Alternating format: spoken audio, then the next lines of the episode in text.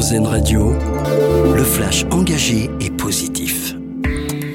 Une enveloppe supplémentaire de 30 millions d'euros à destination des banques alimentaires. Elle a été votée hier par le Sénat dans le cadre du projet de loi de finances de fin de gestion déjà adopté par l'Assemblée nationale. L'Assemblée nationale qui avait aussi débloqué 20 millions d'euros pour ces associations. Et dans ce contexte, c'est aujourd'hui qu'est lancée la 39e édition de la campagne hivernale des Restos du Cœur. Jusqu'à la mi-mars, des millions de repas seront offerts aux personnes inscrites. Cette année, face à l'inflation et la hausse des prix des denrées alimentaires et de l'énergie, les agences départementales enregistrent une hausse de 20% en moyenne des demandes. L'Occitanie encourage les jeunes au déplacement vert.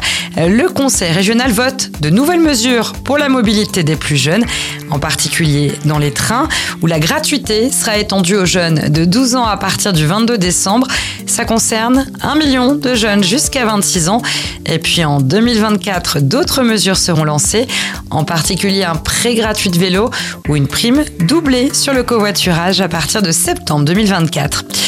C'est l'autre festival de Cannes, mais en automne cette fois.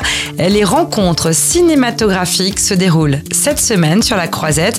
Le jury devra sélectionner le Grand Prix et le prix François Chalet du scénario parmi 25 films. Un jury présidé par l'actrice Jacqueline Bisset.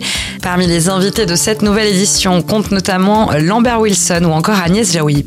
Et pour finir, notre dossier Solution répondre aux devoirs de mémoire. C'est l'objectif d'une école d'un nouveau genre qui a ouvert à Marseille à la rentrée. Il s'agit de l'école des porte-drapeaux qui accueille des collégiens, des volontaires et des bénévoles. On leur apprend le protocole des cérémonies militaires et surtout la part d'histoire nécessaire pour que ces jeunes se sentent investis d'une mission républicaine. Reportage à lire sur marcel.media. D'écouter le flash engagé et positif d'Airzen Radio, une autre façon de voir la vie.